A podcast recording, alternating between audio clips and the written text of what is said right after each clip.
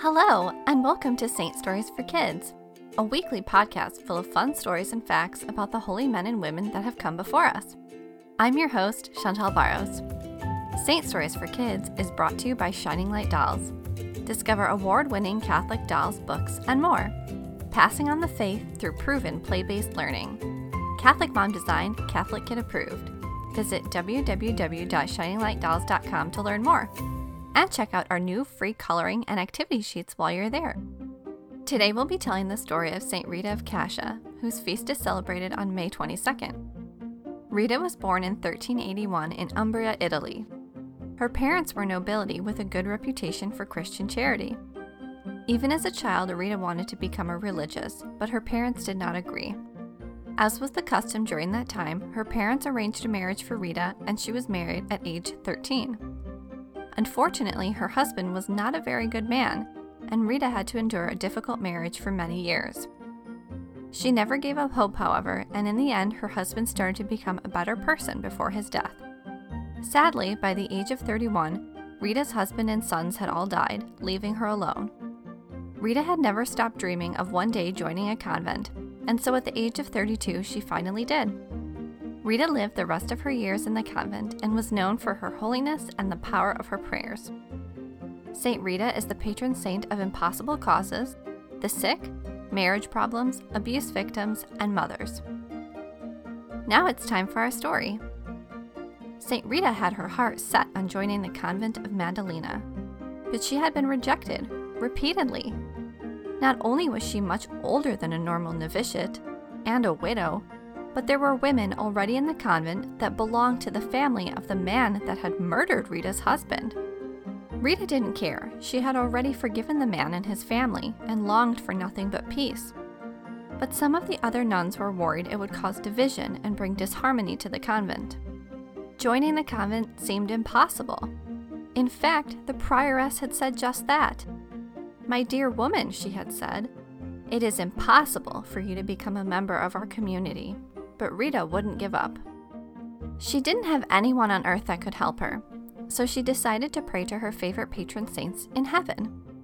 Every day, Rita asked St. John the Baptist, St. Augustine, and St. Nicholas of Tolentine to find a way to change the hearts of the nuns so that she could join the convent.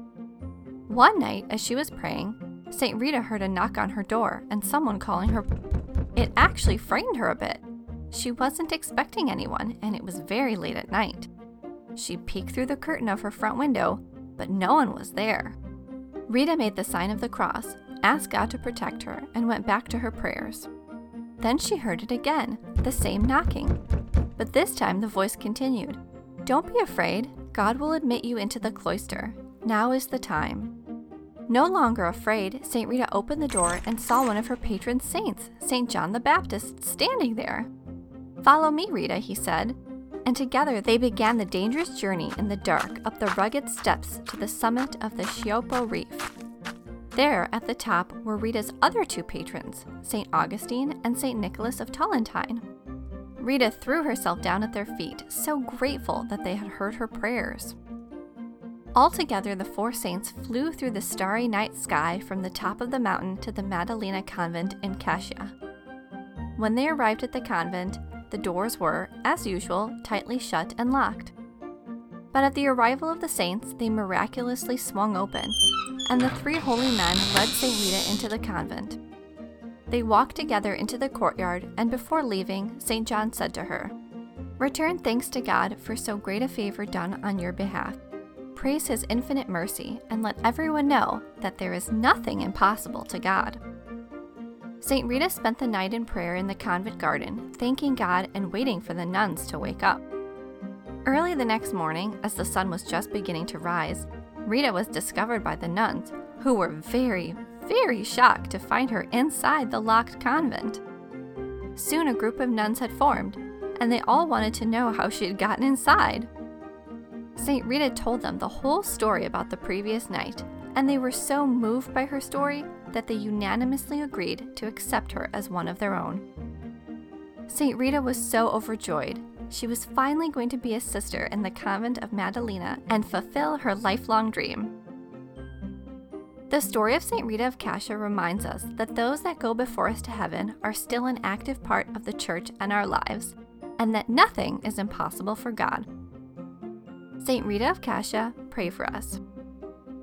Be sure to subscribe to the podcast, tell a friend, and reviews are always appreciated. Until next time.